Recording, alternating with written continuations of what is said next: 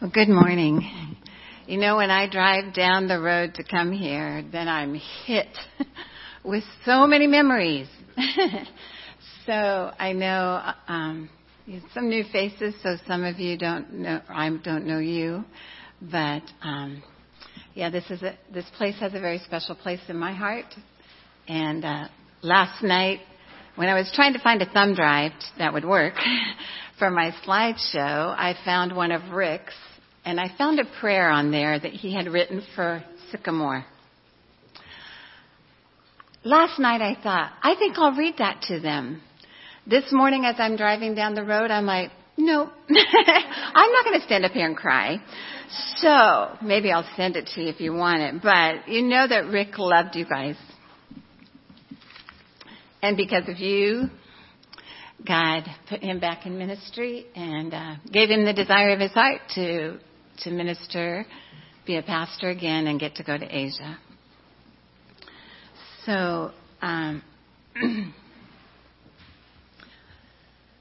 so I was going to read a scripture, but John, the one you read this morning, really jumped out at me. Let me read just a verse that jumped out at me. O Lord, our Lord, your majestic name fills the earth. Your glory is higher than the heavens.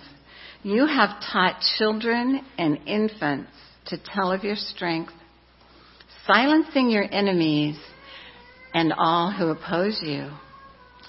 Wow. That's what's happening in this village where I've been able to establish a children's shelter. It's a rural village in Taiwan, an underprivileged place where most of the um, most of them are small scale farmers, and when I say small, like the size of our garden, small. Uh, a lot of rice farmers, uh, they'll have a little more land than that, but um, when my, I realized uh, just recently that I've been frustrated that I can't go back to Taiwan because of uh, COVID restrictions. They've kept their border really tight. But I realize that Jia En Home is God's gift to me. And I don't know if you know, but Rick and I visited this little village with our friends um, just a couple months before he passed away. And at one point, we were walking up and down the streets. We went to the school and prayed over the school. This is a village that has never had a Christian church. This is a village that has never heard of Jesus. So generation after generation of people have been without Christ. So we were in this village walking up and down the streets and Rick at one point stopped and he walked off by himself just to pray. When we got in the car, he said, I know, I know we're supposed to do something here. He had no idea. I didn't know what he meant. Um, but the month that I was packing up my things to move back home, is uh, I had you know houseware and furniture. I'm not going to ship it from Taiwan. It's not worth it.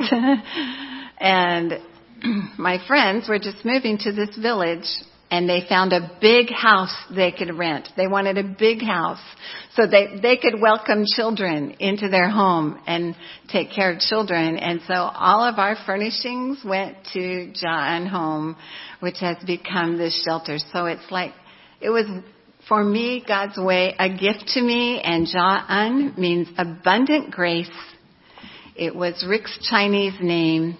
He was known as the pastor of grace.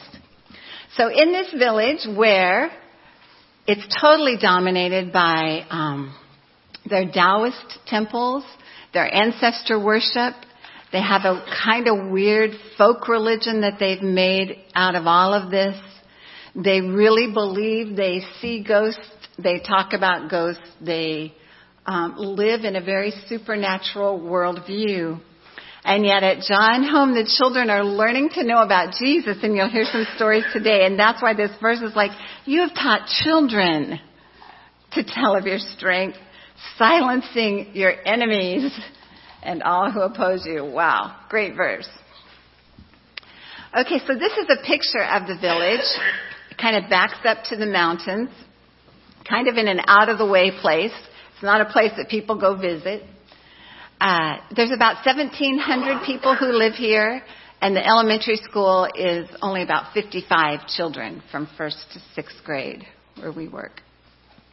So our friends, Frank and Susie, they were in our church in Tainan. And Susie is Taiwanese, grew up there. Uh, Frank is from South Africa. They're both school teachers, and they just had a burden for to go to a rural village uh, feeling like children in the villages don't get the uh, resources that children in the cities do to succeed, and so the the cycle of poverty just keeps going over and over and over, and they just really had a heart to get into a rural village and help children break that cycle. So they prayed for a home, a big home, and this is the home God enabled them to rent. It was a real battle to get to rent this house that had sat empty for five years It was really run down. The landlord wouldn't rent it because someone committed suicide there. And that means the ghosts live there. The departed spirits live there. And he tried to talk Susie out of it saying, what? You want to open a place for children to come? Nobody's going to let, no parent's going to let their kids come to this house. But This is a place now where God's light shines really brightly. Okay, I know I was here last May, so if I repeat some things, I don't remember what I said last May, but um, across the street from Jia En home was an, this empty lot. And it was in May last year. I don't know if it was before or after I spoke. But the landlord of this lot knocked on the door and said to my friend Susie, you know, would your kids, could you use this empty lot for your children? Because maybe be a great place for them to run and play. You can do whatever you want with it. And that was wonderful because Jia En Home just has this little, you know, slab of concrete in front. So they just walk across the street. Here's this empty ground. And what Susie found out, it, at this point it's been going for about a year, people in the village are really noticing these children. These children used to run the streets and get in trouble and break things and fight. And now these children are at Jia En home every day after school. The parents just weren't supervising them. Nobody was paying attention. So now they come to Jia En home. They get to be helped with their homework to succeed. They get a dinner. But the village is noticing. So the landlord noticed and said, you have all these children. Wouldn't they need a place to play? So that was really great. And then the mayor of this little village came to Susie and said, Is there anything I can do to help you? Because we really notice what you're doing for the children. And Susie really couldn't think of anything, but the next day he showed up with all these plants, all these flowers for the children to plant. Now look how uh, dry that ground is. Um, they didn't survive, just to say. But that was a really good experience for the children to plant those flowers. What a gift from the mayor because he appreciated. Well, then other villagers noticed, and one villager just thought the children ought to have some goats.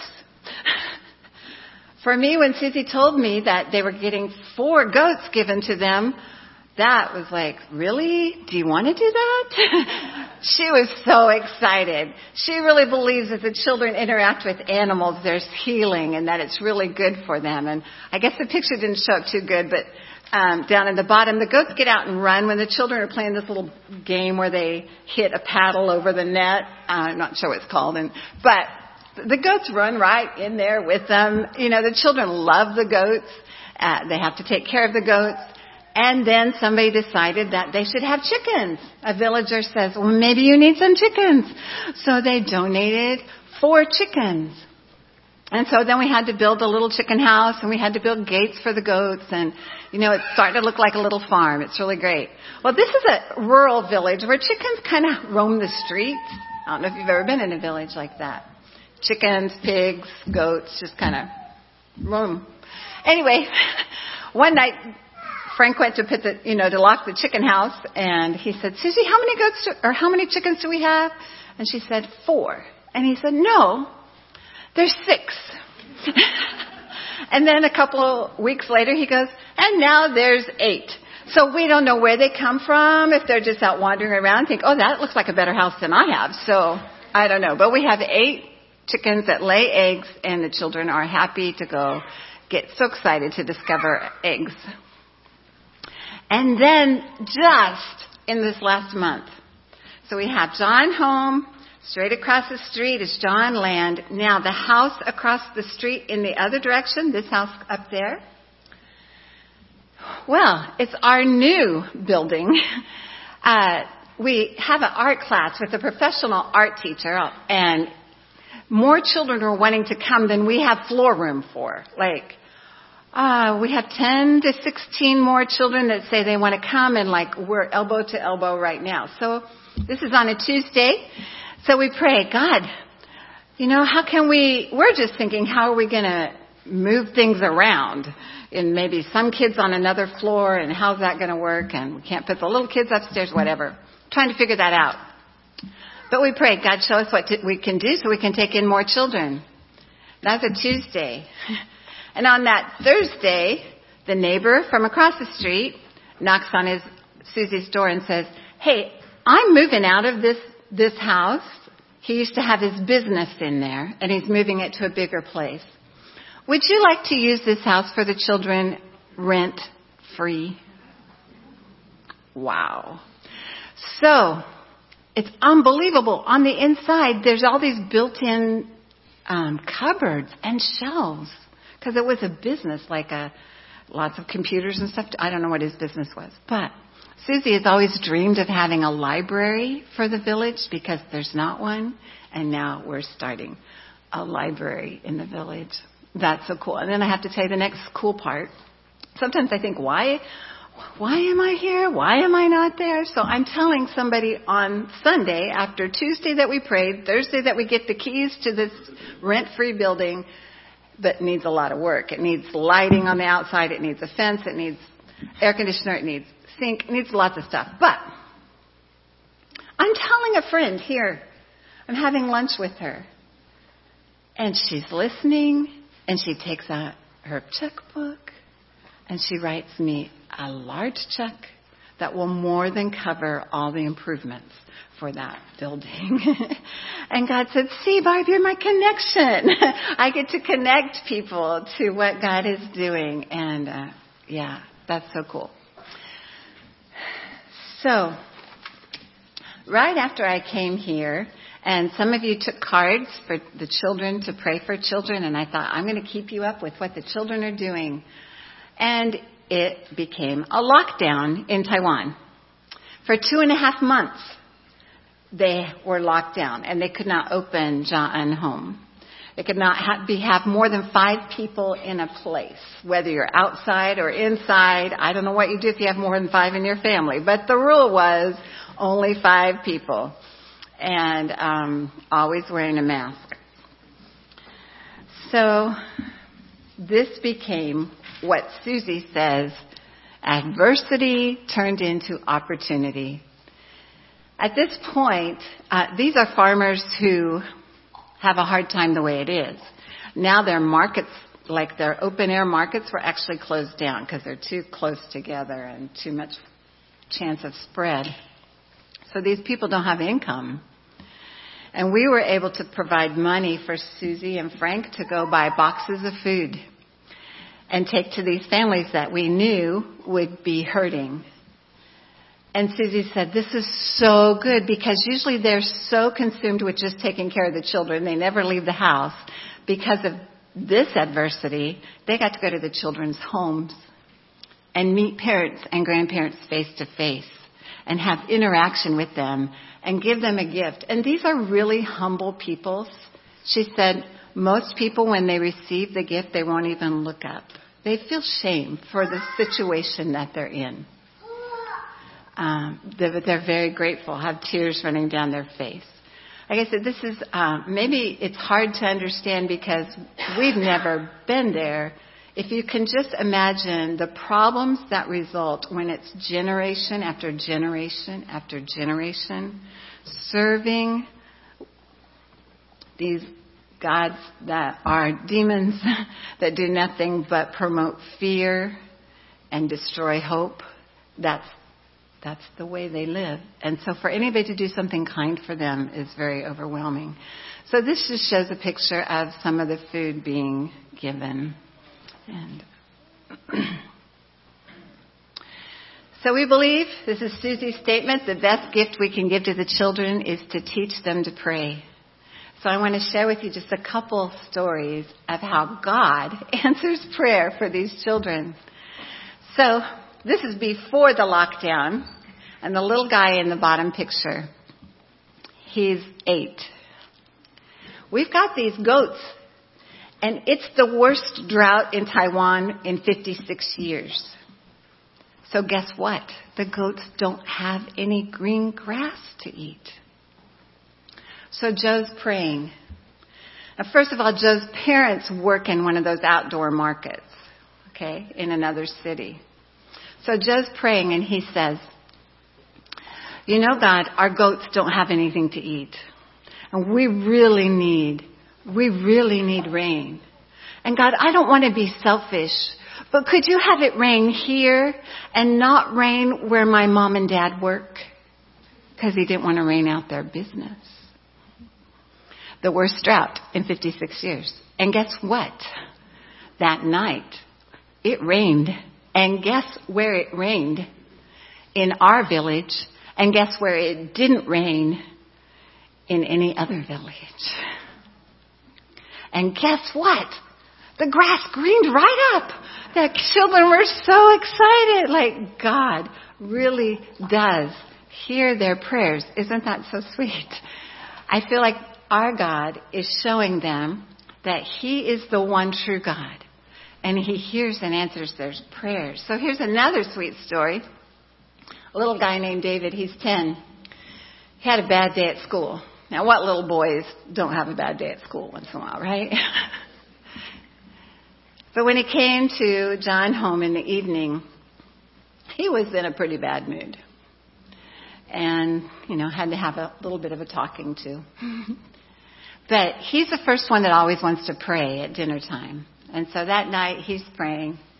And he says, one of the things he prays, he says, God, will you forgive me because I had a bad attitude at school today.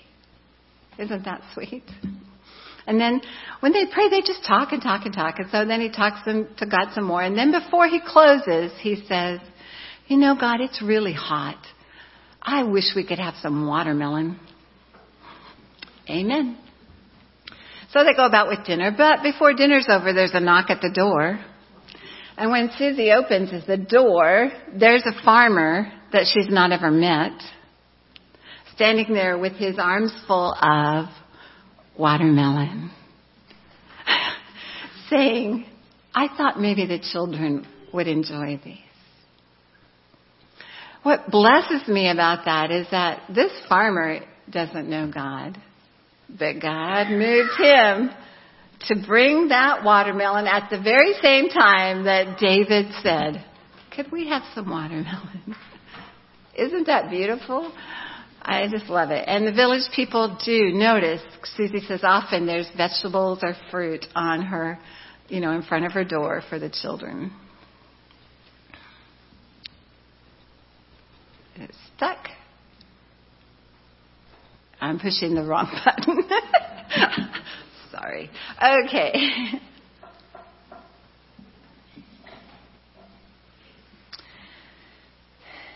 Susie believes that children in these rural areas are just as smart, just as bright, just as talented as children in the in the city. They just don't have the experiences and the resources. So God really blessed us by bringing uh, a, a friend from Susie's university days. He's an accomplished artist, and he comes to Jia En home to teach the children to paint. This is just showing he donated all the little easels and all the paper and the paints, and he comes every Friday and Saturday. And it's really just amazing what he gets out of the children. But this is what's really cool. So there's a local coffee shop, and they invited um, the children to bring their paintings there and display them in the coffee shop. Now, if you're a child whose parents never pay attention to you, just because they're busy or honestly, some of them are in jail. Some of them are on drugs. They're just not paying attention. But now you have accomplished something that is so awesome that it's being displayed in a local business. Isn't that cool? And seeing the children just grow with a sense of confidence that, hey, we can do this, you know? Before they, Susie had a hard time getting them to do any schoolwork, you know. But now, just being able to accomplish little things has even boosted their interest in doing schoolwork. And so, this is a picture of them with some of their artwork they're going to display around the coffee shop. Okay. So, I just wanted to show you, like the little girl with the green plant, she's only eight. Isn't that beautiful? Beautiful. The little girl, that's a picture of her mom that she drew for Mother's Day. And this sweet little girl, I want to tell you something she did just recently. In, Taiwan, in this village, generations live together. So you got grandma, grandpa, mom and dad, siblings, sometimes aunts and uncles and cousins all in a little house, usually with, you know, two bedrooms maybe. But uh, Yvonne's grandma lives with her, and um, one day grandma wasn't feeling well. So Yvonne got down on her knees, put her hands on her grandma, and prayed for her. And here comes Yvonne's grandma to Jia En home, saying, You got to tell me who is this God that you're teaching my granddaughter about? Susie's so prepared for this. She's got Bibles ready to give. And so she, she gave grandma a Bible. Amma is what they call her. And she started reading scriptures to Amma, and every scripture she'd read, Amma would say, Mark that. I want to read it again. So Susie spent 20 minutes or so just reading scripture, and they would mark, so this is Amma's Bible, so she can take it and read it again. When they get done reading scripture, little Yvonne goes over to the TV there where they, they listen to worship music a lot, and she turned on a worship video and she went and stood by her grandma, put her hands on her grandma, stood behind her, and sang worship songs to her. While grandma sat there and cried. God is using children to show these adults who've never heard. This grandma told Susie, Life has tortured me. And God is using the children to show that He loves them. The adults are seeing such a change, seeing their children pray at home. Um, and it's so cool because adults are coming to Jia En home. Now we reserve a night a month just to invite adults, and they have a barbecue. And it was really interesting. The first one, uh, 20 some people came, I'm not sure how many. But seven, so they did worship songs with them. Like these people don't even know who this God is, but they have them singing worship songs, and they're you know just getting to know them. And it was almost time to go, and one man came and said, "I thought you were going to pray for us." And somebody else said, "Yeah, I thought that's why we came." the adults came because they thought we go to Jia En home, we get prayed for.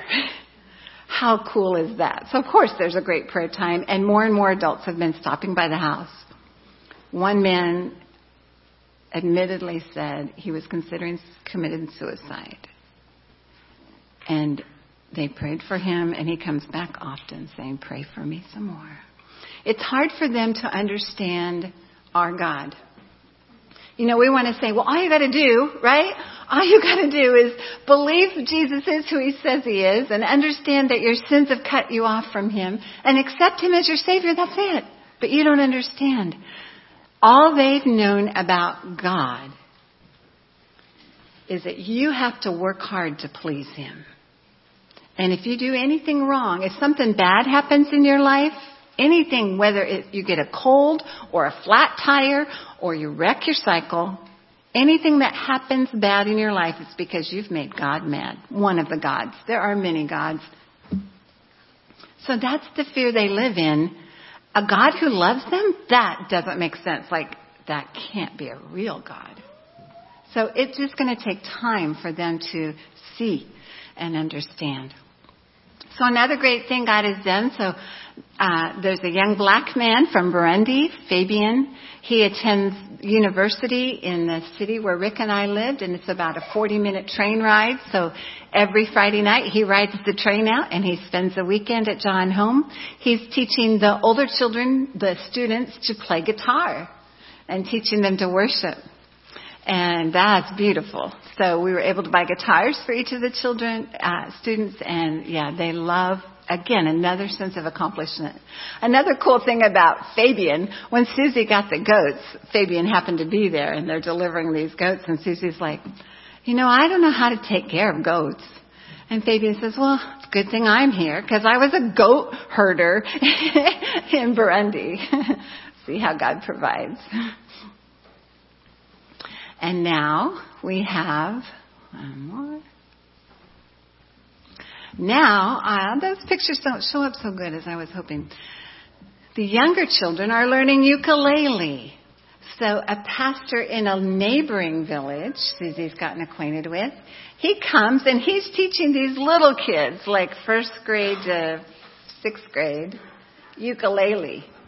And in two months, only doing it for two months, they played Jingle Bells. If you got my last email, I started it with they they were singing Jingle Bells in Mandarin and playing their ukuleles, and I just love the joy that just jumps out of them. This one little guy, I thought he must have watched some rock music somewhere because he is really getting into it. And at the end, he jumps and goes, yeah, you know, strumming his little ukulele. So he's got he's got the whole moves and everything, you know. But how fun it is to see and how much we appreciate this pastor coming to teach them ukulele. All right. So our hope by being in this village is that we get to show the children a different way to live. Our hope is to keep them from joining the gangs.